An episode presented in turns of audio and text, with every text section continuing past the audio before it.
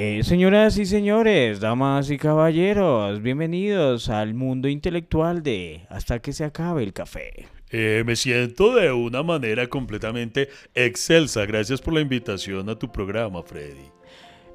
Fred, Eh, Fred, te voy a decir Fred. Iván, If, Ip, no, Ip suena reggaetonero. No, Ip. no, no. no, no. No, de Iván y, y Marín. Itma. Uy, no. Esto No. empezó muy mal. Esa no era la idea.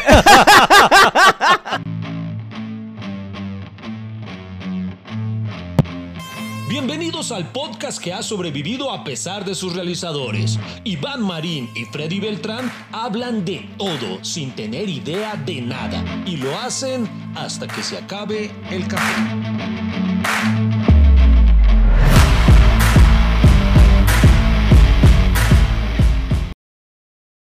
Eh, un saludo para todos ustedes, queridos amigos, y bienvenidos a este capítulo de Hasta que se acabe el café. Saludo a toda la familia cafetera que, oiga, qué bueno el capítulo anterior, cuánta expectativa y cuántos comentarios. Un saludo para toda nuestra familia cafetera, para Alejandro Salazar, para...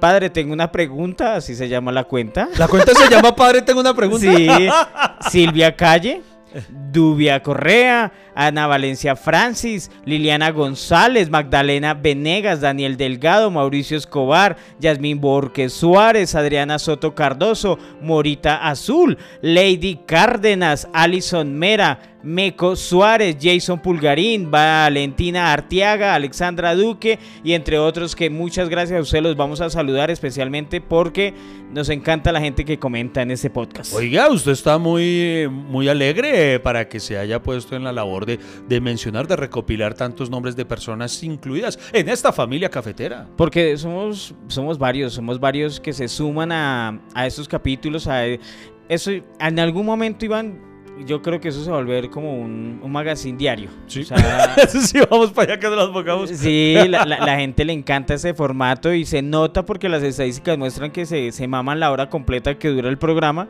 Oiga, Y- eso sí, eso, so- so- so- somos poquitos pero aguantadores. eso es lo bueno que tiene el podcast. Y no, y, esa es la única oportunidad que tengo de hablar con Iván Marín porque es una persona demasiado ocupada, entonces me toca aprovechar esta hora, sacarle el jugo, porque el resto idiota ni me habla y se va. Y después yo me quedo acá solo recogiendo todo.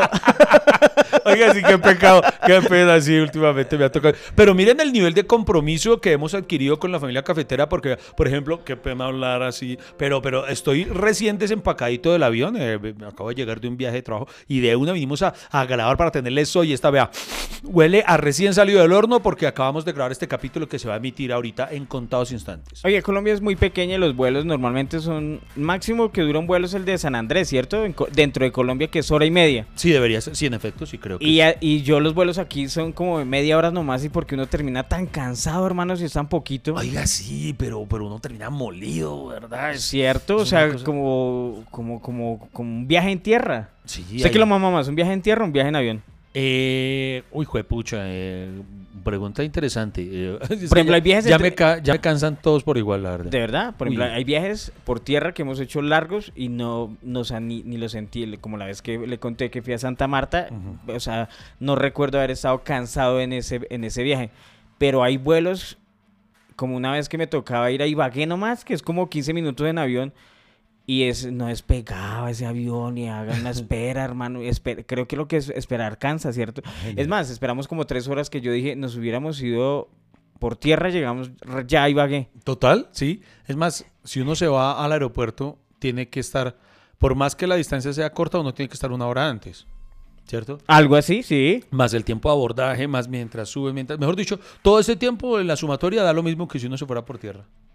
Y a mí me gusta viajar en avión, ¿sabe por qué? Porque a veces es- me parece rico leer en avión, ¿no? Uy, sí, sí. Uy, en la actualidad eso sí es tal vez de lo que más disfruto y es que como vivo tan ocupado el resto del tiempo, prácticamente ahora mis, mis tiempos de lectura eh, se están remitiendo solamente a, a cuando estoy volando. Es el tiempo de lectura, uno podría decir que es el, el- ¿cómo es? El tiempo de calidad para uno mismo. Eh, sí, uy, me gusta esa frase, me gusta. Tiempo de calidad. Usted sabe cuántas frases tan bonitas, Freddy, en serio. una- un tiempo de calidad con uno mismo Sí, sí, es sí. una lectura. Ah, muy bien. Después va a cambiarle el fondo porque es que A me ver, estoy volviendo Volviste intelectual. culto, volviste a ser culto. Una lectura es un tiempo de calidad para uno mismo. Oh, te aplaudo con risa de cóctel. no, pero sí, oiga, este es, el, este es el podcast del enfoque, menos mal eh, ya están acostumbrados. Hoy vamos a hablar de, de la Feria del Libro en general, de, de, de, lo que significa este magno, este macro evento. Esa, eh, eh, digamos que cuando nombré la lectura, todo eso era una introducción sin decir que íbamos a hablar de eso. Porque es que usted es un conductor, usted es un conductor de programas impresionante, Freddy. Usted, mejor dicho, usted es una cabrilla, usted es un bucetero de los podcasts. Esa manera de vibrar a la derecha.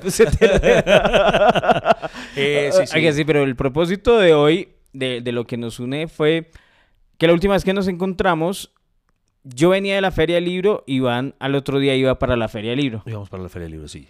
Eh, y yo creo que mm, eh, yo creo que la mayoría de gente tiene alguna anécdota o ha ido alguna vez a la Feria del Libro, porque usted sabía que la Feria del Libro es la de mayor duración en cuanto a días de las que se realizan en el país. ¿La de Colombia? Eh, la de Bogotá. No, la de Bogotá, de, todas las ferias que se realizan eh, en Corferias y, a decir verdad, incluso en, los otros países, en las otras ciudades, la Feria del Libro de Bogotá es la más extensa que hay. O sea, hay muchas otras ferias que también puede que convoquen mucha gente y todo, pero en ese rango de tiempo que es poco más de dos semanas, eh, la Feria del Libro es el más grande.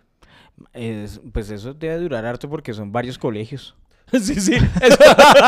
Eh, empecemos por ahí. Eh, la primera vez que fui a una feria del libro fue, fue por un colegio, por el colegio. Uno, que, colegio que no haya llevado a sus alumnos a la feria del libro, uy, de verdad tiene, es que, es que hasta un colegio de garaje, vida, hijo de madre, eso, todo colegio tiene que haber llevado alguna vez. Sí, no, o sea, en todo, digamos, en todo proceso educativo es muy importante llevar a los estudiantes a una feria de libro. ¿Usted recuerda la primera vez que, fue a una feria de libro con su colegio? Sí, claro. ¿Sí, sí? Sí, sí, sí. ¿Cómo fue para usted esa experiencia? Eh, no, solo recuerdo la recocha.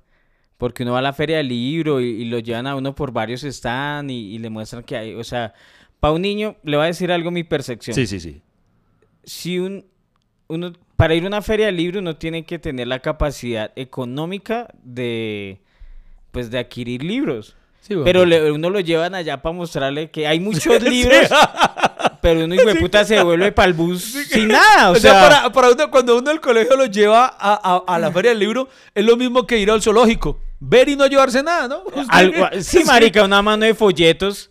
sí, sí, sí. De folletos y, y, y, no sé qué. Usted va solamente para ser consciente de qué tan miserable es que no se puede llevar ni un librito, ¿verdad? no, sí, sí. Marica, es que la vez que yo fui a la feria del libro no vi ni un cuentero. a lo bien. A mí en muchas, muchos años en la Feria del Libro, eh, mis años mozos, todos los años me invitaban, me contrataban como cuentero. Ah, usted. Los de Norma. ¿Fue narrador en la Feria del Libro? Sí, sí, muchas veces conté cuenticos y entonces la idea era que llevaban al stand de Norma eh, cuenteros y... ¿Norma era la señora que lo contrataba? No, maricón. Fue puta. No. No. Porque esa palabra de, un hombre tan culto como usted no me la No. Mató el humor. ¿Cierto que Freddy ha mejorado el audio? Ah, por eso vale la pena seguir aquí conectados con Hasta que se acabe el café.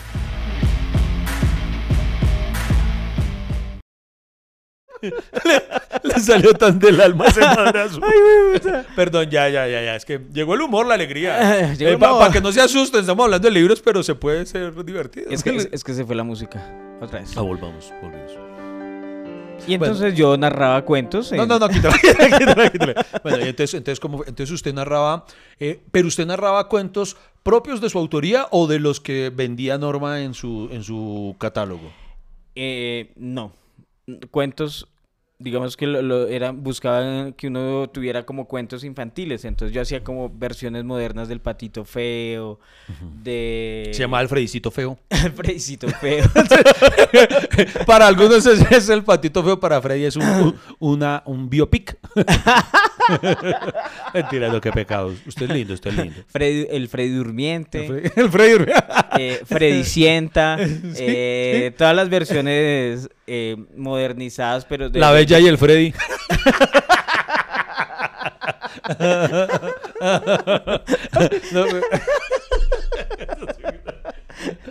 la, la Fredinita. La Fredinita. Ah, pues y ahora sí, porque como ahora es como canelita en el color. Ay, no, no, no, ya, ya, ya. Ya, ya.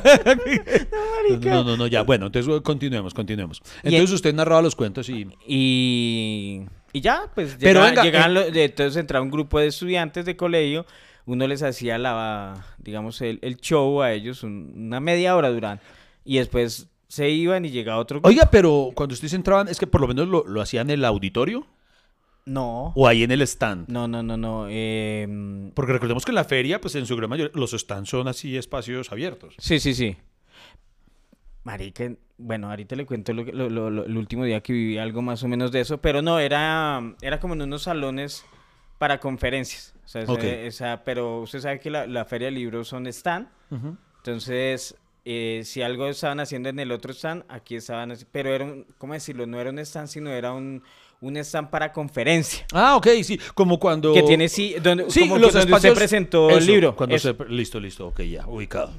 No en el stand, porque no, no sí. es que me pararon. Vengan, Sí, sigan, compren el No, libro. Ya llegaron el libro. La alegría. No, no. La alegría de leer. Oiga, pero ¿usted cree que eso tal vez podría fomentar un poco más la lectura si lo ofrecieran de otra forma? Como por ejemplo la, serie, la Feria del Brasier y Solo Cucos, que, que es eh, siga, siga, se tiene el panty, el panty para la dama del caballero, siga, tres rollos de papel higiénico en 1500 pesos. Si dijeran de esa forma en los libros, ¿usted cree que podrían vender más? Bu- ¿Cómo siga, sería? siga, siga, siga. Tenemos a José, José Saramago, claro que sí, García Márquez al fondo, Soro, Jairo Oliva el niño, siga, sí, sí, sí, se tiene, se tiene, se tiene, a precio de preventa, siga, siga, siga, para la dama del caballero, pa- pasta blandita, así como el caballero lo tenemos blandito, siga, continúe, ¿no? Me gustó. Eso, esa podría- Me, usted me, usted jalador de- engancharía gente, yo, uy, jalador de libros, ese, Ima- ese Imagínese sería. una, una librería con un man con una pañoleta roja. Sigan acá. Sí, está bueno. Sigan acá. al- algo así. Pero tendría que ser otro color, porque la roja es para anunciar carne, chiviro y esas cosas.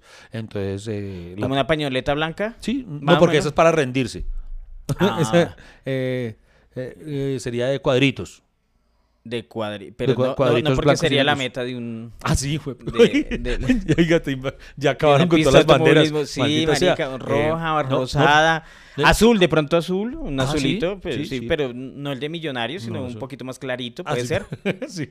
Bueno, una bandera. Se imagina con una bandera azul así, pasa uno de Santa Fe y pu- o sea, no, tampoco. Bueno, pero algo así, digamos, un- una librería con un jalador, es su propuesta. Eso sería, sí, sí. Esa es mi propuesta para, para fomentar la lectura. Porque es que hay algo que usted dice en lo que tiene razón y al mismo tiempo no. ¿Qué? Por ejemplo, eh, estoy de acuerdo en que cuando uno lleva a los niños del colegio, eh, pues los niños no tienen para comprar. En efecto, entonces mis primeros recuerdos con todo y que me gusta la lectura y desde niño me gustó la lectura, mis recuerdos en la feria del libro no eran comprando ni nada, sino mamando gallo, lo que usted dice. Uno era a esconderse detrás de la ruma de libros y ¡ah, qué cagada! Pero, pero pues porque el niño no tiene Claro. no tiene. No obstante, eh, aunque ahorita hay una crisis eh, por los temas del papel, no sé si se lo sepa, eh, el mundo editorial tiene como una crisis en ese sentido de los costos se han disparado y tal vez ahora sí, en efecto, los libros no es que estén lo más económico del mundo. Pero, pero, pero, en escenarios como la Feria del Libro o incluso en otro tipo de librerías, sí se encuentran libros a precios económicos. Ahí sí, como dicen, si usted busca, si usted escarba, escarba, se encuentran, por ejemplo, yo. Yo hice mi biblioteca. Eh, de- desde muy joven empecé a coleccionar libros porque me gusta mucho la lectura y, y yo tenía sueldito de, de- de mensajero Sí. y yo encontraba muchísimos gangazos pero gangazos, gangazos en Panamericana hermano, cosas que Pero, es que ahí usted ya se está saliendo, Iván. Una cosa es ir a los gangazos, yo me acuerdo que eran tres libros por cinco mil. exacto cosa- Ahí en Chapinero que habían como tres librerías seguidas y uno Sí, señor. compraba ahí que eran unas ediciones, inclusive uno encontraba unas pastas duras. Ujú. Pero estamos hablando de la Feria del Libro. pero en la feria del libro también hay por Se ejemplo supone que el evento para la lectura es la Feria del Libro. sí, sí. Pero a veces el poder adquisitivo no alcanza ni para un libro. O sea, muchas veces un libro es un lujo. Para, o sea, por ejemplo, lo- los libros infantiles, puta, son carísimos. pero usted sabe por marica. qué son caros los libros infantiles Pues, pues, pues yo sé que vale, vale la editorial, vale los juegos, vale los Y por- colores, porque, vale exacto, los- por el tema de, de por lo lo general- interactivo, por lo general suelen tener eh, papeles y una elaboración un poco más compleja incluso que los de los libros convencionales, entonces de allí el precio. Es que yo no estoy diciendo que no vale, sí, Sí, sí. vale eso, Sí, sí. pero no es masivo, o sea, Sí, sí, sí. a- así quieran meternos a nosotros que los libros es para todo mundo, no, weón.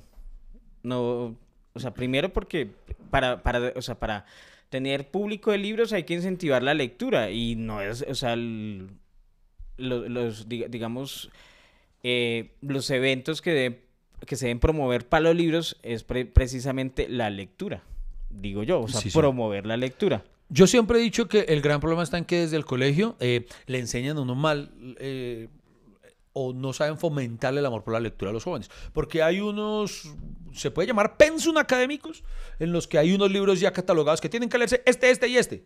Eh, cuando cuando Marica, yo, cuando como yo- en con- noveno es que el Popol Vuh y esa mierda.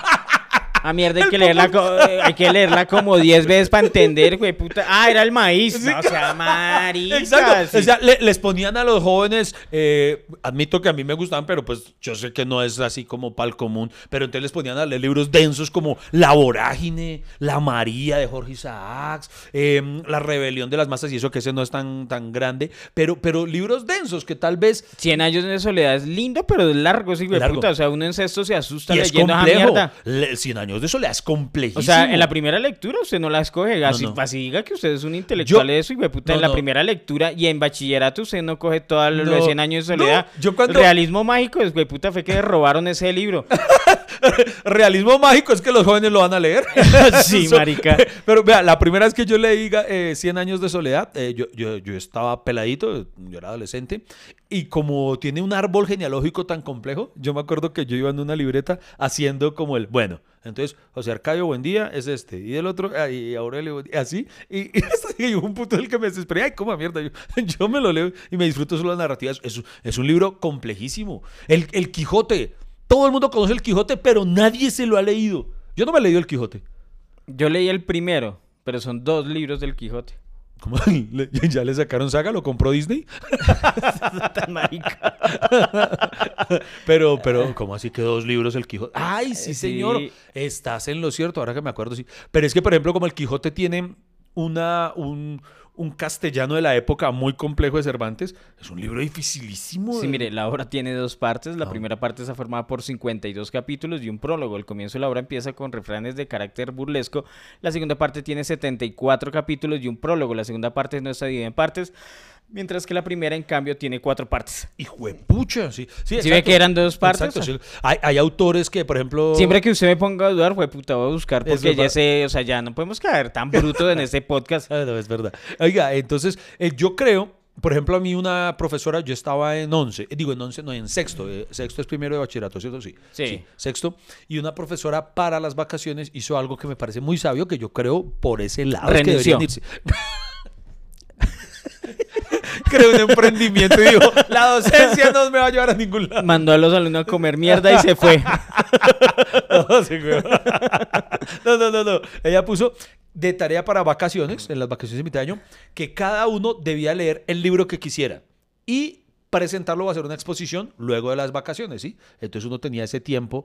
eh, por eso me parece muy bacano, porque entonces ya cada, cada alumno buscaba un libro acorde a, a sus inquietudes, a, a lo que le gustara. Y eso sí, me- la mayoría de los de mi salón leyeron Zoro de Jaime Aníbal Niño, Ah, que, sí, que era sí, que sí. es, es muy lindo en literatura infantil, es válido, pero pues era también chiquito, entonces eh, eh, le apuntaban a eso. Yo, yo como soy todo ñoño, yo me leí un libro que se llamaba eh, Grandes Errores del Mundo, de Nigel Bundel, y es, er, son como crónicas de, su nombre lo dice, de grandes errores que se cometieron a lo largo de la historia, y es muy chistoso. Ay, ay, me di cuenta, yo era muy nerdo, mano.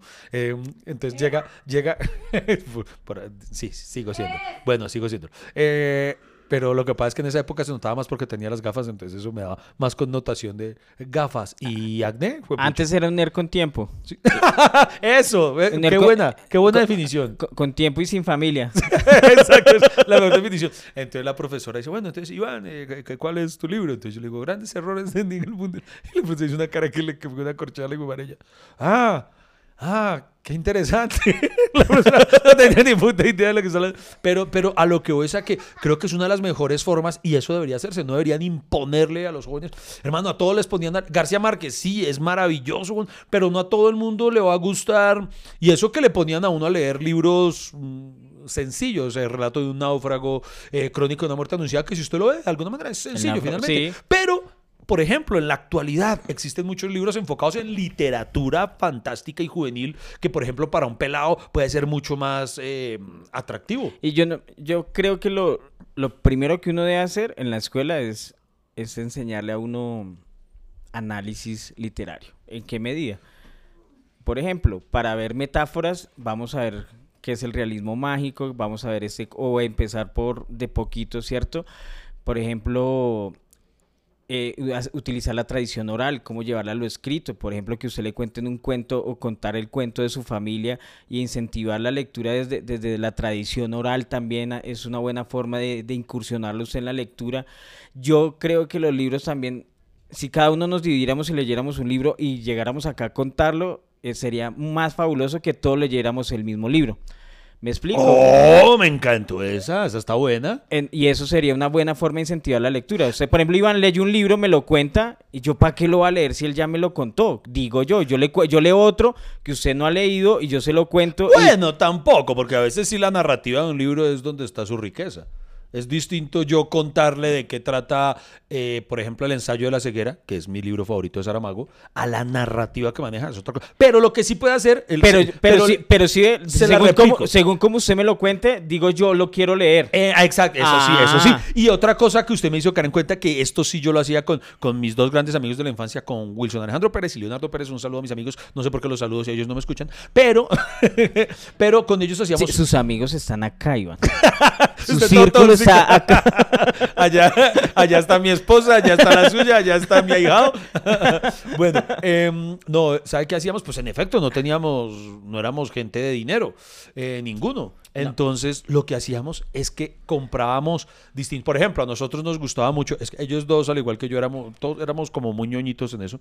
Entonces, por ejemplo, nos, nos encantaba una autora que se llama Han Rice, que es la que escribió Entrevista con el vampiro. Ajá. Y ella tiene unas crónicas vampíricas que son muchos libros. Y entonces nosotros, ¿qué hacíamos? Comprábamos, eh, Wilson compraba, mm, eh, Wilson Alejandro compraba Entrevista con el vampiro. Yo compraba La Estad del vampiro. Otro compraba, Leo compraba El ladrón de cuerpos. todo. Y entonces lo que hacíamos era, no lo prestábamos. Eh, también eh, Ah, la, bueno, la sí, también buena trilogía, la trilogía Alexandros de Máximo Manfredi.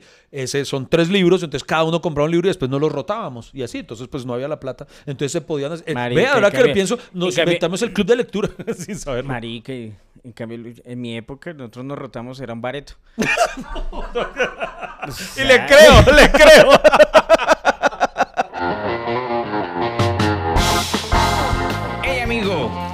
Café no se ha acabado. ¿Para dónde va? ¿Esto continúa o qué? ¿Baja la conversación a medias? Ya regresamos con Hasta que se acabe el café.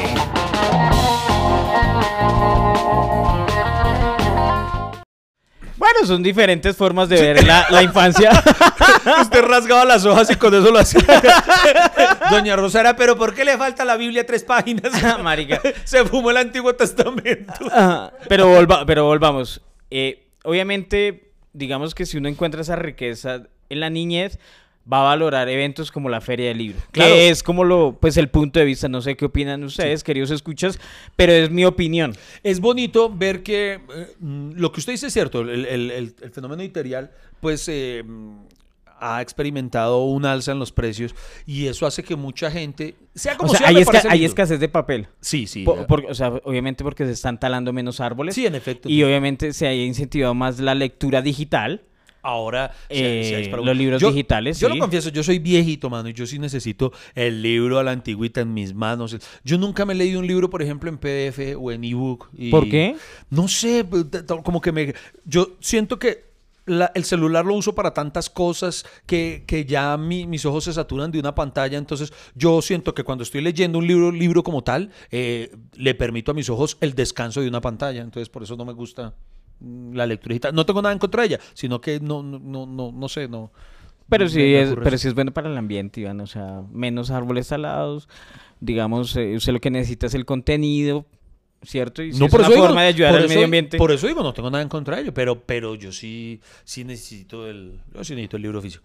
Además, también, si somos sinceros, eh, para los que hemos vivido eso, eh, vivir de una venta digital es un poquito más complicado. Sí, marica. Sí, es mucho más difícil decirle a un doctor, "Ah, pues, eh, pues, pues, No, y mucho... pues viva de que se lo descarguen. Ok, pues lo descargará mucho, pero ¿qué? Y- No, o por ejemplo en el caso de, de, de la vez que estuve en la Feria del Libro, estoy acompañando a un profesor que lanzaba un libro que escribieron en la pandemia, que se llamaba Crónicas de una pandemia, que fue un ejercicio académico de su clase, en lo que los estudiantes, cada uno puso un- una crónica y con eso armaron el libro. Y yo dije, y yo llamo al profe todo inocente, profe, eh, llamo para decirle, ¿cuánto vale? Me dijo, no, no, eso no vale nada. Y yo, ¿de verdad? Sí, es que es digital. Y yo, ah. Porque a mí sí me gusta también los libros gusta- físicos, pero le voy a decir algo. Me gustan los libros físicos de, de mis amigos, de la gente que conozco. Ok. Porque creo que me quedo con una parte de ellos para siempre. Oh, Entonces- que- Mamá, lo va a coger a picos, ¿sí? lo va a coger a picos, lo va a coger a picos. Otra vez la música.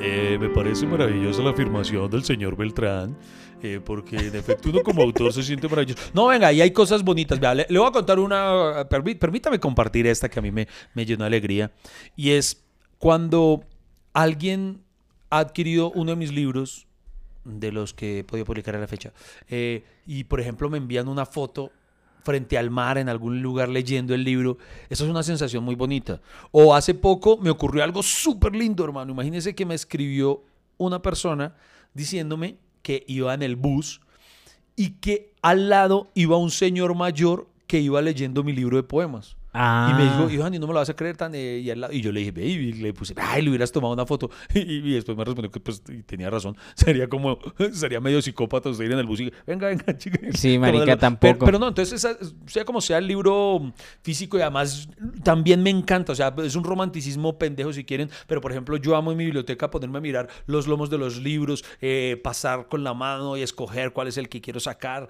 Eh, no sé, todo ese tipo de cosas me parecen lindas. Y a mí me pasó algo similar a lo de usted, el digital. Una vez alguien me escribió, Iván, te quiero hacer un regalo. Y yo, oh, sí que. eh, entonces me dijo, te quiero regalar dos mil cómics. Y yo, no, en no, pero, pero no, no lo puedo creer, no, no, no, no lo merezco. Y él, no, dale. eh, ¿Y dónde lo va a meter? ¿Dónde va a meter esos 2.000? Y dime a dónde te los llevo. Y yo, y usted me los lleva. No, qué pena, no. Como yo a me imaginaba al man llenando un camión de estacas para llevar. y yo, pues en el teatro, yo si quieres te invito al show. Y claro, yo allá te los llevo. Y yo, no, pero ¿cómo vas a ir al teatro con todo eso? Y él dice, no, no, no, pues eh, lleva el portátil y yo te lo meto en una USB. Y yo, perdón. Y yo, cuando a que todos eran como 2.000 cómics en, en digital y yo, nah, no, no, no sé, entonces eh, no me gusta. Eh, en el digital a usted, el autor. O sea, no le iba a, re- no le iba a regalar. Sí, me O sea, iba a le, iba, regalar. le iba- le iba a compartir lo que pirateó. Sí, por b- básicamente. Otra, un autor es muy bonito cuando uno tiene la oportunidad de conocer a un ídolo de la escritura de uno y que le firme el libro. O sea, el- el- es esa cosa tan bonita de- de- del autógrafo, de la dedicatoria, cuando se toman el tiempo de hacerlo. Es una vaina que en el digital no lo va a ver. No, no, Eh, no, no, para no. nada. Hay, hay otra alternativa, igual, igual repito, no soy enemigo de ellos. No, no lo disfruto, pero no soy enemigo. ¿De qué? Al, al igual que, o sea, al igual que el libro digital, hay otra variante u opción alternativa eh, para las personas que, que dicen, pues leer no es lo mío, pero quizás sí les interese lo que tiene como contenido el libro. Y son los audiolibros. Hoy en día Ah. eso ha cogido mucha fuerza. Por ejemplo, mis No, dos... marica, yo no me concentro con algo No, no, yo tampoco puedo, por eso digo, yo no los comparto, pero sé que son una opción, son una alternativa. Mis dos primeros libros Por ejemplo, están en formato audiolibro. Por ejemplo, esas lecciones de inglés así de audio, no sea marica, si no lo entiendo aquí leyendo y que putas al frente de- con el profesor así señalándome que tengo que decir, mucho menos con eh, eh, repeat, Repeat. I, Sí. I, Ay, qué dolor. you, you, I, No, sí, sí, también. you. Además, ¿sabe qué otra No, cosa? marica, además, me parece re aburrido, güey. además, repito, hay personas que lo gustan, y pues por algo, si existen y se han masificado, es por, por algo. O sea, mis dos primeros libros están en una, eh, valga la cuña, en una plataforma que yo desconocía y nunca la he usado, que se llama Storyteller, Storyteller o Storytel, eh, que te- tengo entendido es como un Netflix de libros, ¿sí? A los que les gusta, Ok. de audiolibros, digo. Entonces, por ejemplo, ahí mis dos libros están narrados, además por mí, en, en mi caso. Ahí, ahí fue una plática esta, Dios gracias, mi Dios me los bendiga. Pero, pero ¿qué ocurre? Tal vez con el humor es, un, es una de las cosas que yo digo sirve mucho, porque usted sabe que, que a uno como comediante también va mucho, no solo el chiste, sino el cómo se dice, la entonación que uno le imprima. Lo que sea. Claro. Pero, por ejemplo, en la narrativa de un libro como tal, a, a mí, parte de lo que me parece fascinante a la hora de leer es uno mismo le otorga el tono de voz al, al personaje. Por ejemplo, uno de mis libros favoritos eh, de aventuras es El Corsario Negro de Emilio Salgari. De eso no han hecho película ni nada. Y yo amo, yo tengo en mi cabeza un tono de voz de, del Corsario Negro, de Carmaux, de Van Stiller, de, de los personajes. Yo me los he imaginado, los, te- los tengo en mi cabeza, tengo mi propia película y, y- y eso es algo que a uno le genera el libro solamente. Claro. Entonces, no, no, no, tal vez no disfruto. Pero es que, ay, ¿por qué no me gustan? También porque es otro lenguaje. O sea, está escrito es para que usted lo lea y, y es descriptivo porque si usted lo lee, pues usted lo va a entender a su forma de ser. Pero el lenguaje sonoro necesita otras Sí. dinámicas, entonación, ritmo, voz. Y si usted le pone en voz al personaje, pues ya va a ser el personaje. O sea, entonces hágale la adaptación, marica. Totalmente de O sea, acuerdo. si coge un libro y quiere mandarlo a, a hacer audio, pues po- vuélvalo podcast, pero eh, una Es radionovela. que usted lo ha dicho, por ejemplo. Pero póngale, pero hágale la adaptación, porque si me está leyendo todo lo que está ahí, no, bueno, hágale la adaptación como es. Una Porque, por ejemplo, usted lo ha dicho, eh, em, este formato que estamos realizando en la actualidad, el podcast, está hecho para eso, para que sea disfrutable a la escucha. Las personas nos escuchan en Spotify o en Apple Podcast o en las otras mientras van conduciendo, mientras lavan la losa o algo, porque este es un formato amigable y que se presta para eso. Ese, ese, o sea, es, es bonito este podcast porque usted puede hacer de todo menos tomar café porque hay gente que se ha quemado la jeta después de que le sale una risa. Y güey, puta, no puedo, no puedo desayunar. Hay gente que Es- se pone a comer, se ponen a comer viendo el podcast y no, puta, no dicen chiste. Y claro, y, se y chiste, usted, usted lo ha dicho porque la gente le encanta el humor de, de- de este podcast, como por ejemplo, como es que estamos hablando de libros. A mí no, imagínese a que, no, a no. imagínese, le tengo un chiste. Eh, imagínese que eh, No, no. Ironías de la vida. Un libro de sexualidad y no tiene introducción. Ay, ese es bueno, ¿no? Bueno, ya le tengo. Hey amigo, el café no se ha acabado. ¿Para dónde va? ¿Esto continúa o qué? ¿Baja la conversación a medias? Ya regresamos con Hasta que se acabe el café.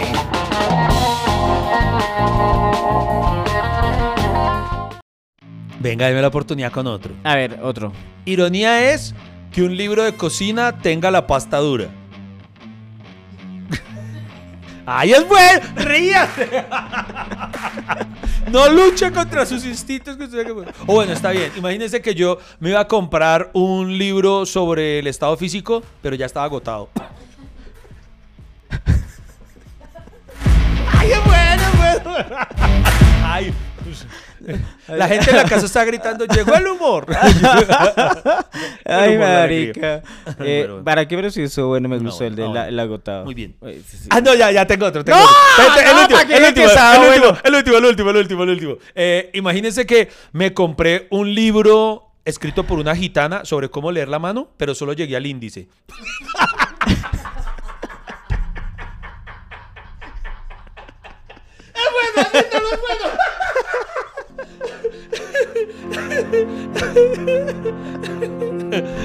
Ah, volvamos a la risa de cóctel porque Ay. volvemos a ser gente culta. Eh, sí, ¿cómo, cómo volvemos a este podcast? eh, un- una, un- un- una montaña rusa de Te emociones. tengo, te tengo una. Pon la música culta. Regálame con música culta. Tengo una disertación cultural al nivel intelectual de mi compañero Fred. ¿Cuál será, Eh, compañero? Fred, por favor, respóndeme esto. Dime. Si un libro titulado Cómo fracasar se vende mucho y se convierte en un éxito, ¿se puede considerar un fracaso? Muy buena pregunta. Maravilloso.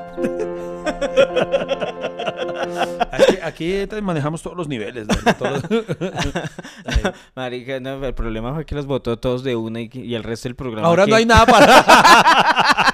Eh, Ahora de qué vamos a hablar. No, no, com- compartamos anécdotas. ¿Sabe, oye, sabe ¿sabe? que- yo- bueno, le- usted le- primero. Usted le, primero. le- pongo una, eh, ya hablando de la feria del libro como evento y como tal. Hubo un día, Iván, que no pude entrar a la feria del libro.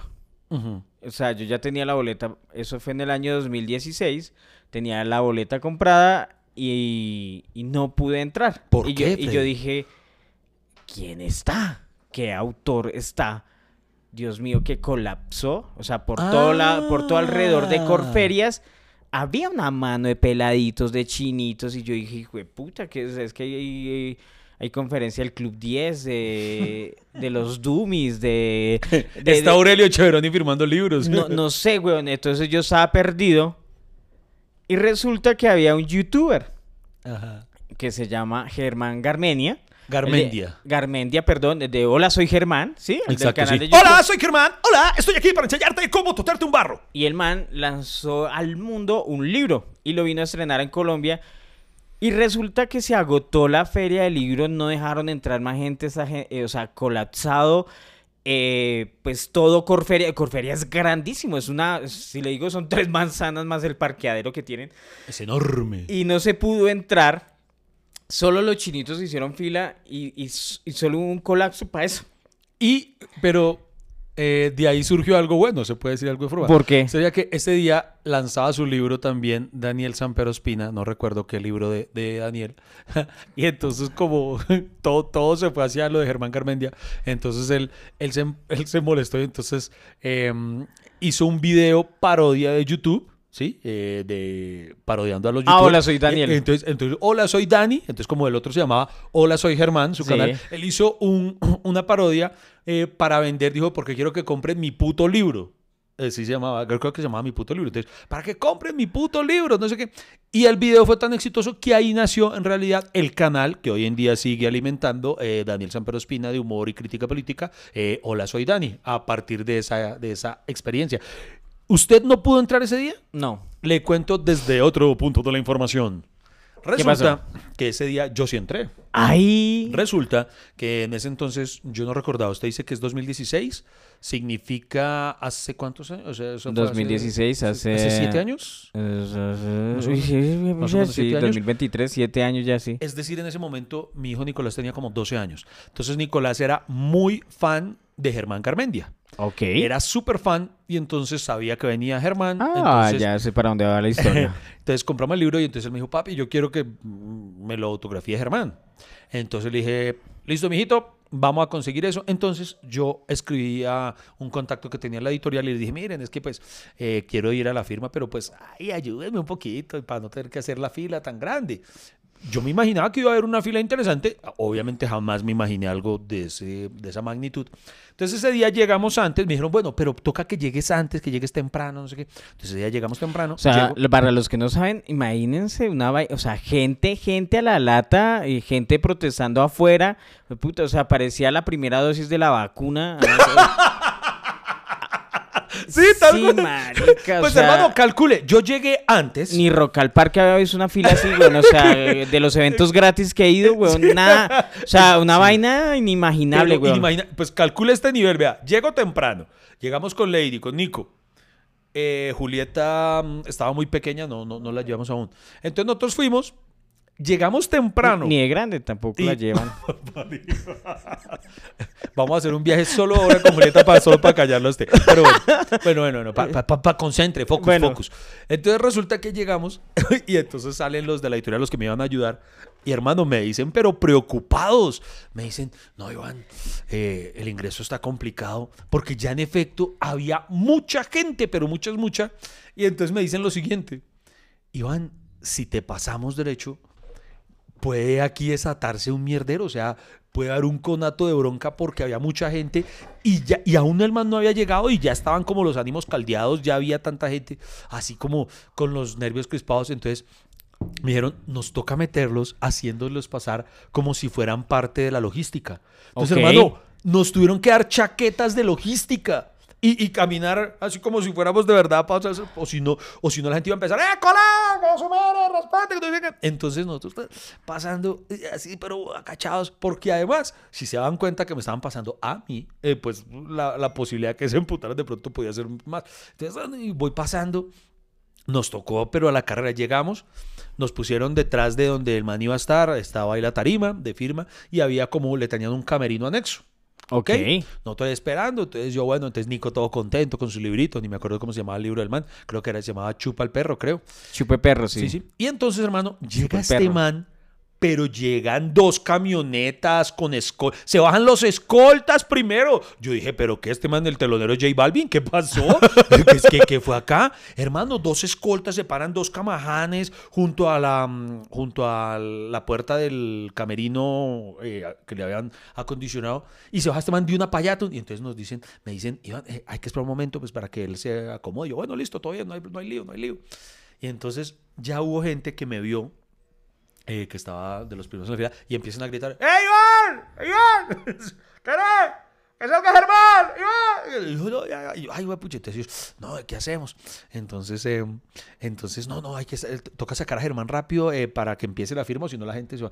Entonces, eh, ¿tú, tú nos das un momento, una esperita mientras él firma los primeros, y yo, bueno, listo, entonces, pum, lo sacaron de una, pero al, al- a la tarima de una. Y entonces Nico, que pecadito, Nico con 12 años, todo emocionado, lo vio pasar enfrente. Ay, ay, está hermano todo contento. Y yo, bueno, y el man firme y firme libros. Y, en- y como una hora, hermano, firme y firme libros. Y lo bajan y lo meten de una ya y le dicen, espera, que es que mm, él necesita descansar un momento. Y yo, bueno, listo. Tan. Y yo ya me empiezo como a amputar. Y yo, pero oiga, bueno. Lo mismo se repite a la hora siguiente, lo suben de una y lo bajan, y entonces yo ya me voy como emputando, y entonces, no, es que es que el manager dice que es mejor no molestarlo, y yo, ah, güey, pucha, entonces me dicen, vamos a hacer lo siguiente, Iván, em, porque no más cuando el man salía, se asomaba o algo, la gente empezaba a gritar, pero así... Sí, no, no, no, la gente estaba loca. sí. Pero, pero de una manera, yo dije, ¿qué pasó acá? Entonces, dije, entonces me dijeron, hagamos esto, Iván. Más bien, él va a firmar, ponle tú que eran las 11 o las 12 del, del, del mediodía. me dijeron, él va a firmar libros como hasta las 2 de la tarde, algo así. Entonces, más bien, pum, me dijeron en qué hotel estaba alojándose y dijeron, ve a tal hotel y ahí lo esperas en el lobby y ahí ya con calma, sin fans ni nada y pueden hablar y tu hijo lo va a poder saludar y yo, ay, que mu- muchas gracias, muy amable. Entonces, entonces nos fuimos y chistoso, nomás yo iba saliendo, entonces me quito la chaqueta de logística y nomás me, ¡Ey, vaya, ya está Germán! ¿Dónde está Germán? Yo, no, no, no, sí, allá está Germán. Y entonces me empiezan a tomar unas... Yo nunca, a mí nunca me han pedido tantas fotos, pero como por premio de resignación. o sea, como, que, ah, ah, no es Germán. Bueno, sí, van, tomémosla. y, entonces, tomémosla. Mi hermano, ese día nos tocó ir, nos fuimos. Entonces nos fuimos a, un centro comercial, a almorzar o algo. Todo, fuimos y nos parqueamos en, en el lobby del hotel, porque el man, digamos que llegaba a las dos. Me marca después el man de la editorial, Iván. Eh, y eso sí se le abona al man, ¿para qué? Eh, digamos que su firma estaba planeada hasta las 2 de la tarde. Sí. Y seguía viendo tanta gente que el man de manera voluntaria dijo, no, hagámosle, yo sigo aquí dándole porque no quiero defraudar a toda la gente que aún faltaba. Aún faltaban miles y miles de personas. Hijo de pucha. Entonces, entonces, mira, lo que pasa es que Germán quiere seguir eh, firmándole a las personas. y Entonces yo lo entendí, me pareció un acto muy bonito y lo hablé. Y le dije, no, haga- haga- hagámosle. Entonces, ¿cuánto más va? Él dice que va a estar dos horas. Entonces nos fuimos de ahí a otro. No, a otro- le, le- le dijeron a Iván, no, él dijo que iba a firmar más. Si hubiera quedado. Sí, Qué- qué cagada. Sí. Hermano, fuimos a otro centro comercial, dimos vuelta, volvimos a las 5. El man no había terminado, el man, o sea, por eso fue algo sin precedente y creo que aún no se ha repetido una euforia como la que ocasionó Germán Garmendia en esa feria. Entonces el man, hermano, y se le abona, el man estuvo, creo que fueron como ocho horas seguidas firmando autógrafos. Uy, juepucha. Y hermano, entonces nosotros, oh, no, entonces, pero entonces él llega y nosotros ya, y espera, nosotros en el lobby, eso que el botones me miraba como con lástima, como que le, le ofrezco un tintico, alguna cosa. Y hermano, tal vez 7 de la noche, cuando me llaman y, hermano, el man se descompensó y se desmayó, se vino abajo no sé qué cosa de tanto... Y no, entonces que se lo van a llevar para la clínica. Algo. Yo, no, vida, hijo de perra. No, nos tocó, nos tocó irnos ya y, y qué pecado, Nico. Con, Nico, mejor dicho, no pudimos conseguir el autógrafo. Nos perdi- perdimos todo el hijo de perra día haciendo lobby, persiguiendo al hijo de madre youtuber y todo. Y, y ese día fue el día que yo me prometí que algún día iba a escribir un libro. Y pues lo lanzamos y... Digamos que no tuve la fila de Germán, pero... Estás escuchando hasta que se acabe el café. Encuéntralo en todas las plataformas de podcast.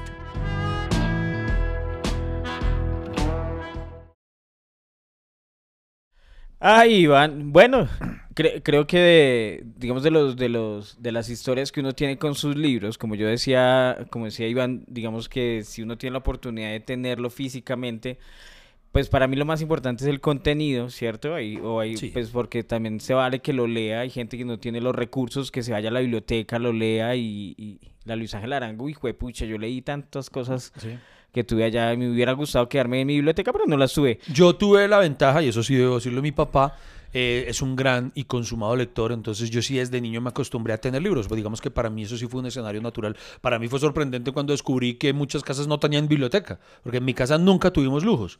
Pero tal vez si lo vemos desde cierto punto de vista, no mi gran lujo fue la biblioteca. No, y se va a sorprender cuando hay gente que no tiene mercado, weón. Hay gente que no tiene mercado. y no tiene televisor. Y van así. Hay Ah, gente. pero, pero eso, eso es uno exacto, ese es ese tipo de cosas normales, pero yo no me imaginaba que la gente no tuviera biblioteca, porque para mí la biblioteca era algo normal. Y yo, yo me imaginaba que cada casa tenía una biblioteca. Entonces, eso sí, algo que mi papá siempre le dio importancia. Entonces, yo como que nunca tuve la necesidad, por ejemplo, en la época escolar y todo, casi todos eh, los que vivimos en Bogotá, nos tocaba ir a la Luis Ángel Arango. A Ajá. mí no me tocaba, porque yo tenía casi todos los libros en la casa de lo que necesitaba.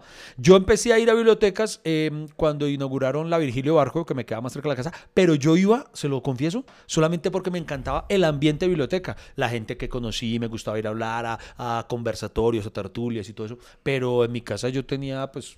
Sí, no, mucha mayoría. gente tiene esa fascinación eh, esnovista de, de reunirse con gente pobre. No es tan güey. No ese es no mismo, no. No, a mí me, enca- a mí me encantaba eso. Yo, yo iba mucho, por ejemplo, yo estuve mucho tiempo suscrito a una revista llamada El Malpensante, que tenía Ah, artículos sí. y cuentos impresionantes y ellos eh, organizaban como una especie de festival en el gimnasio moderno y yo iba allá. A mí me fascina ver las, las charlas de escritores y todo. Eh, y yo iba hasta que me cansé, lo, lo admito, eh, que eso sí es algo con lo que riño. Mí- yo digo que yo amo la cultura, pero detesto a la gente culta. Eh, porque, eh, no, ¿verdad? Porque los que son así ya demasiado letras, que se vuelven canzones, hartos, que no les gusta ni mierda, que, uy, entonces a ti te gusta eso. Yo tenía un, un, un- un man así, un amigo que mm, era muy culto. Yo pero no, entonces, eh, si pero ese entonces yo, una ¿cómo vez. estás? ¿Cómo te va? Exacto, así. Entonces una vez estamos hablando. Una vez estamos hablando, digamos, de una tertulia interesante, lo admito, de algo, digamos, literariamente profundo. Y yo digo, bueno, ya muchachos, me tengo que ir. Y él, pero que por qué? ¿Cuál es el afán? Y yo, es que ya casi empieza Pedro el Escamoso.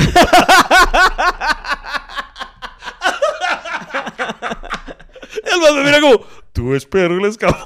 Y yo, ay, mi hijo, es que hay que saber de todo en la vida. Y yo no, y yo no entiendo por qué hay quienes piensan que una cosa debe reñir con la otra. No, No, a mí me gustan nada. cosas muy cultas y también cosas súper banales. Es muy bonito eh, poder disfrutar de todo por igual. Entonces, por eso, como que en algún momento dejé de asistir a ese tipo de cosas. Mi colección de libros, Iván, que he adquirido no solamente en la Feria del Libro, sino a través, digamos, de los años, eh, se refiere como a, a diferentes momentos y diferentes circunstancias donde he podido interactuar con esa persona que es autora de ese libro. Ah, usted tiene varios así, que eh, eso es una experiencia, pero Chévere. Pero, pero tiene más, porque eso es algo bonito que sí debo reconocer que me gusta mucho de la Feria del Libro. Por ejemplo, cuando yo fui a mi primera firma de autógrafos, o sea, cuando lancé mi primer libro, eh, cuentos que ni para qué le cuento que usted estuvo ahí, Freddy, y yo con mi con mi ahijado Matías hicieron incluso Oscar les grabó un video. Sí, sí, que sí. hicieron de Hicimos una conducción. nota de Sí, una nota muy ir a promocionar. que sí, sí. para mí fue muy emocionante y eso sí, mm, aprovecho para decirlo, hermano, ese fue un momento demasiado importante en mi vida porque yo durante muchos años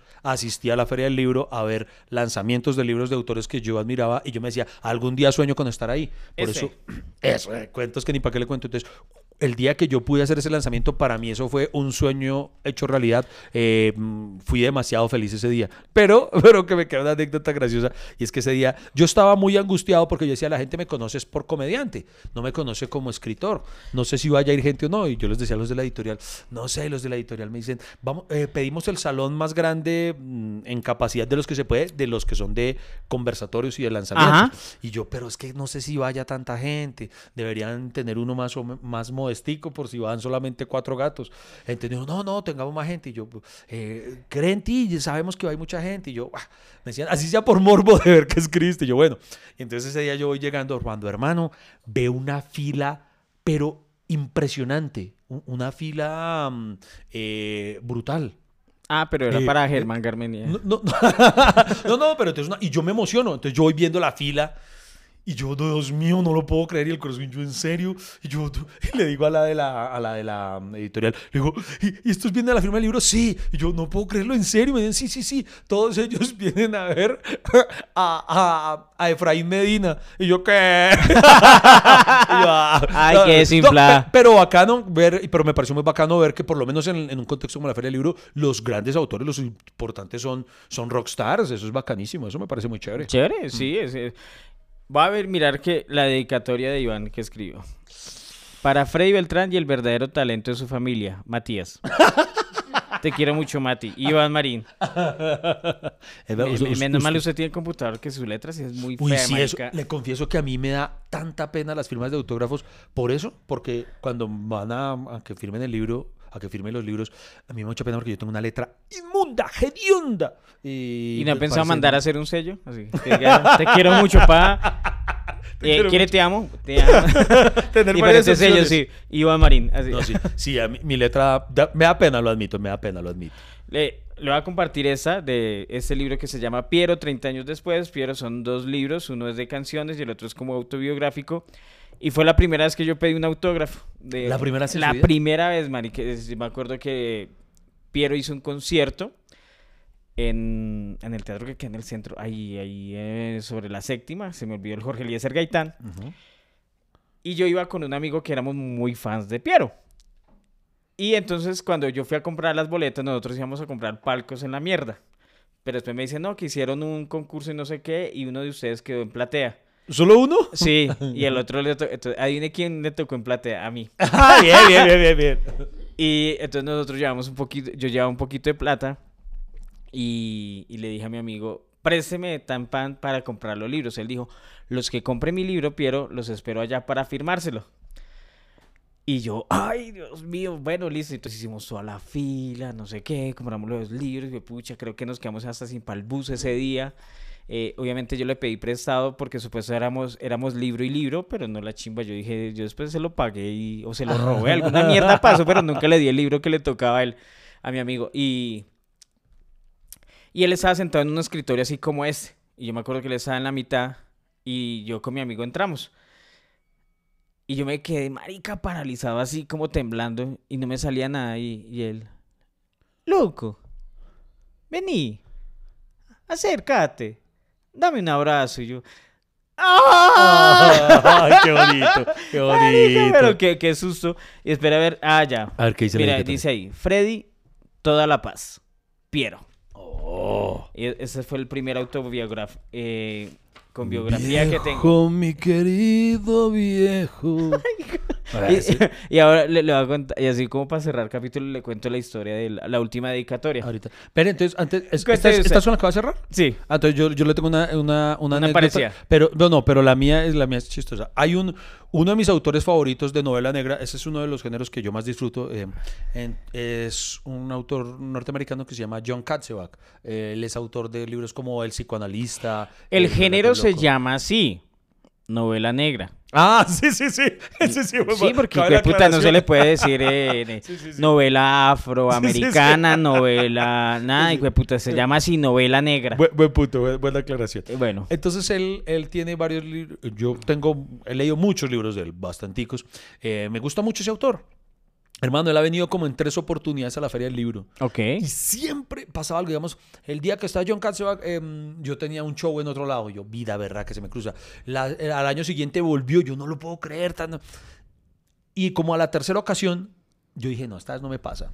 Entonces yo consulté, pero con bastante antelación y me averigüé y supe que iba a venir. Entonces yo dije, a ver, ¿cuál es la fecha que va a Ah, no, pero se averiguó con el mismo man que lo iba a meter a Con el otro, sí. Garmendia. No, no, no. Eh, no sé, de puta, nunca se le iba a dar. No, no, no. Cuando vi la. eh, salió en la programación oficial y todo. Y le dije a Lady, amor, ese día no me programé nada que yo. Ese día, pues pucha, ya, va la madre. Porque yo quería un, un libro autografiado por John Katzenbach. Y hermano, yo tenía tan. Todo listo. Y justo ese año, John Katzenbach canceló. Ah, No, madre. Y me quedé con mi librito. ¿Cómo se dice? Quedé con los crespos hechos o con las páginas servidas. No sé. No, qué Bueno, pásemelo, yo lo firmo por que usted tiene una- No, entonces, entonces, ah, entonces yo no Ay, podido. marica, qué Entonces, Esa es mi anécdota de mi autógrafo fallido en la feria del libro. Oye, ya hablando de eso, queridos eh, familia cafetera, ¿qué tal si ustedes nos comparten cuál es ese libro autobio... eh, perdón, eh, ¿confirma? Eh, ¿Sí? ¿Con autografiado, autografiado. Ah, sí, bonito que nos compartan eso. Sí, ¿cuál es su libro o cuál sería el, el libro ideal que les gustaría Uf. tener con, con firma? Ay, bueno, porque yo tengo una. No fue. se dice autobiografía, ¿no? No, no, no, autobiografía, no. No se dijo así. Autografiado. Autografiado. Yo- Oiga, porque eh, entonces hay uno que sí tengo que es muy importante para mí. Incluso usted me lo echó en cara cuando lo tuve. Porque no fue en la feria del libro. Pero ¿Cuál? Fue este año, ah bueno, este año estuve en la Feria del Libro eh, eh, firmando mi, mi libro Los versos que oculté, que por cierto, si hay alguien que nos está escuchando de los que asistió ese día, eh, que mi Dios me los bendiga porque es- de verdad que estoy muy contento porque este es un libro de poesía, de algo completamente distinto a aquello por lo que me conocen y ha tenido una recepción bonita, entonces que, que de verdad no se imaginan la emoción que me produce. Y ya con los años va mejorando, mírese. Para mi hermanito del alma, te quiero mucho, Fredicillo. Iván Marín. Los versos que oculté. Ah, sí, ve, Espera, porque- Porque es que eh, Freddy hizo, él condujo la charla en el lanzamiento del libro que hicimos. sí. Y precisamente lo hicimos, ah bueno, que ya se iba la anécdota. El lanzamiento de este libro lo hicimos en una librería que me gusta mucho que se llama El Hombre de la Mancha. Entonces ahí Freddy condujo cuando hicimos un lanzamiento eh, muy íntimo y bonito de, de este libro de poemas. Y en esa misma librería... ¿El hombre de la mancha? ¿El Hombre de la Mancha? Ahí fue. ¿Por qué? No sé. pues, No es de alguien que tenga incontinencia. Algo así, ¿cierto? Eso no. Sí, sí, sí. Sí, sí, no lo había pensado, pero sí, sí. ¿Cierto? Pero en esa librería, y esto también me hace quererla, fui y logré uno de los autógrafos que tengo más preciados, o por lo menos en, en cuanto a materia de escritores, el que yo más me soñaba y lo logré ese día. Y cuando usted supo, me lo echó en cara, ¿no se ¿Cuál? acuerda? Ahí me firmó un libro Daniel Samper Pisano. Pisano, el papá, ahí me firmó. ¿Le eh, firmó? Sí, yo tengo un libro firmado por él y pude- tuve la oportunidad de conversar con él, de manifestarle todo Lo lo que le. Porque Daniel Samper Pisano es quien me inspiró a decir verdad. Mis tres primeros libros, que sí son, son, son, son, eh, pues de humor y todo, él fue tal vez mi más grande influen- influencia en cuanto a, a mi forma de escribir para, para, por lo menos en cuanto al género de humor escrito. Para muchos. Sí, es Sí, un la, la mayor colección de libros que tengo es de Daniel Daniel- Samper Pisano. Ah, ok, muy bien. O sea, fue como descubrí el humor. Y tengo libros, pero de esos de, de la librería sucedieron unas ediciones viejísimas de, de... de- Dejémonos de vainas, eh, que, que después fue uno de sus primeros libros que eran compilados de sus artículos en la revista Carrusel. En Postre Este- en Otras. En Postre en Otras se llamaba la sección. Ajá. Y hay un libro que se llamó Dejémonos de vainas, que después fue el que mutó a la serie, a la comedia televisiva. Yo tengo ese 90. libro. Usted lo tiene. Ah, yo también lo Pero, pero una versión barata, o sea, no barata, sino vieja. Vieja. Tenemos O que sea, de las primeras... Yo ahí no se creo que sea tan más vieja que la- mi versión. eh, tiene la portada, tiene la carátula de, de- de la comedia. El mío tiene de- saliva de él. No, es le- le- empezamos a la- Ay, güey, competir. Eh, Con el mío se tocó, el mío tiene las hojas pegadas. Pero bueno. Oiga, Iván, la verdad, la verdad, eh, pero mire que no es lejano que un comediante acuda a la poesía. No, tiene que mucho que ver. Sí, ¿por qué? ¿Por qué? Porque normalmente un, un comediante es una persona sensible, es una persona que reconoce en el mundo eh, muchas cosas. La comedia le permite hablar de los defectos, tal vez la poesía le permite hablar de sus sentimientos. ¿Usted por qué está tan lindo, Freddy? ¿verdad? Marica, porque yo soy inteligente y güey, puta, usted me vende de bruto. No, no, no. no. Mire, aquí llega eh, de manera mágica. ¡push! Aquí apareció eh, el libro Dejémonos de Vainas de Freddy en su versión editorial Pluma. Haga- esa ya ni iba a existir. No. Este- oiga, este, este tipo de pasta, ¿cómo, cómo- cómo se describe este tipo de pasta? O sea, Pasta dura. pasta dura, pero me refiero uniforme, o sea, sin eh, serio, no, te- no tenía... eh, Eh, debe te- debió haber tenido una- carátula, ah, sí. una carátula. Sí, pero como era una versión de, Libre. de, de- de alguna vez que encontré en esas... Son de esos tesoros que uno encuentra en esas Uy, baratas. Yo amo esas librerías donde se consiguen cosas. Yo ahí he conseguido unas perlas. Venga, veamos de qué año es. Uy, ¿sabe de qué año es esta edición? ¿De cuál? A ver, póngale, calcule. 1976. Uy, no, no, no, ya se fuimos más para atrás. Del 81. No sabemos si está 81. la original. De 1981. Imagínese del 81 esa, esa versión. Ah, pues le voy a ganar a usted. Yo tengo libros de El Maestro de él. Un man que se llamaba Klim, o le decían Klim. Eh, y ¿No era Monterroso? Le habla mucho de No, Monterroso. no, él también, pero no, no, no. Klim es- fue como antecesor y también hacía eh, artículos eh, de humor como, como estilo él. Eso me lo, cuando yo empecé a escribir humor, fue de las tareas que me puso a leer eh, César Augusto Ma- que fue uno de mis bueno, mentores. Y digamos que para cerrar este capítulo, que ya lo tenemos que cerrar, la, la última historia de, de dedicatoria me la hizo Claudia Palacio. Que yo ¿En no- la Feria del Libro? Sí, yo le acepto que no se le iba a comprar el libro. y no iba a buscarla. Ya empezó bien la anécdota. Marica, qué pena con Claudia Palacio. ¿Qué- qué- qué- ¿Cómo fue la vaina? y, eh, no, marica, entonces... Claudia Palacio es la periodista, ¿cierto? Sí. Ok, ok, sí. Sé tu marca personal. Manera que yo entré a un stand Ajá. buscando un libro. Ok. Eh, creo que era el de Pilar Quintana, una novela, una, una, una, una escritora muy buena colombiana que también deben buscar. Pilar Quintana tiene una novela muy buena y ha ganado premios. Y yo, bueno, estaba buscando el libro y después me quedé entre, eh, y después me di cuenta que cuando entré le estaban haciendo como una entrevista. Entonces yo me quedé viendo la entrevista y, me quedé viendo el libro ahí, eso, no sé qué, tan, tan, tan. Y después cuando estaban los libros de ella, entonces yo lo cogí para ver quién era ella. Claudia Beltrán, puta, no la conozco, no sé quién es Claudia Palacio. Y sé tu marca personal y bueno, interesante. Es algo que no, pues no, no iba buscando. Ajá. Y después yo me agaché, cogí el libro y ella se acercó. Hola Freddy, y yo. Hola. Eh, vi que estabas hojeando mi libro y yo. Sí. Es que te vi ahí. Y me dijo, ay. Y, y- ah, ent- entonces venías a buscarlo y. Marica, ¿cómo le rompo el corazón? Como usted le dice a alguien ahí todo ilusionado vendiendo su libro que no iba por ese libro, que no lo quería leer, que no, o sea, que mi- no, o sea, entré de casualidad y, y yo, sí, ay, qué coincidencia, me dijeron que estabas acá. Y dentro de mí yo dije, entonces ella me, ah, bueno, la iba con una community manager, entonces me- venga, una foto, bueno, nos tomamos la foto. y en algún momento dije, que me lo regale, que me lo regale, que me lo regale. Y, y me- no, Porque usted no quería hacer la inversión. Marica, y bueno, entonces me dijo, eh, pues para terminar la conversación, oye, me, me gustaría leerlo, que yo siempre recopilo como la, la firma de los autores. Y ella, ay, de verdad, sí, yo te lo firmo. Y ella destapó el libro y lo marcó. Freddy, que ese libro sea una herramienta para que sigas construyendo tu marca personal con cariño, Claudia Palacio. Y veo al vendedor y...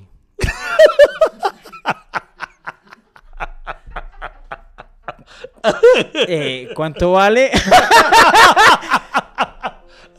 No, y el vendedor más lindo me dio el 15% de descuento de él.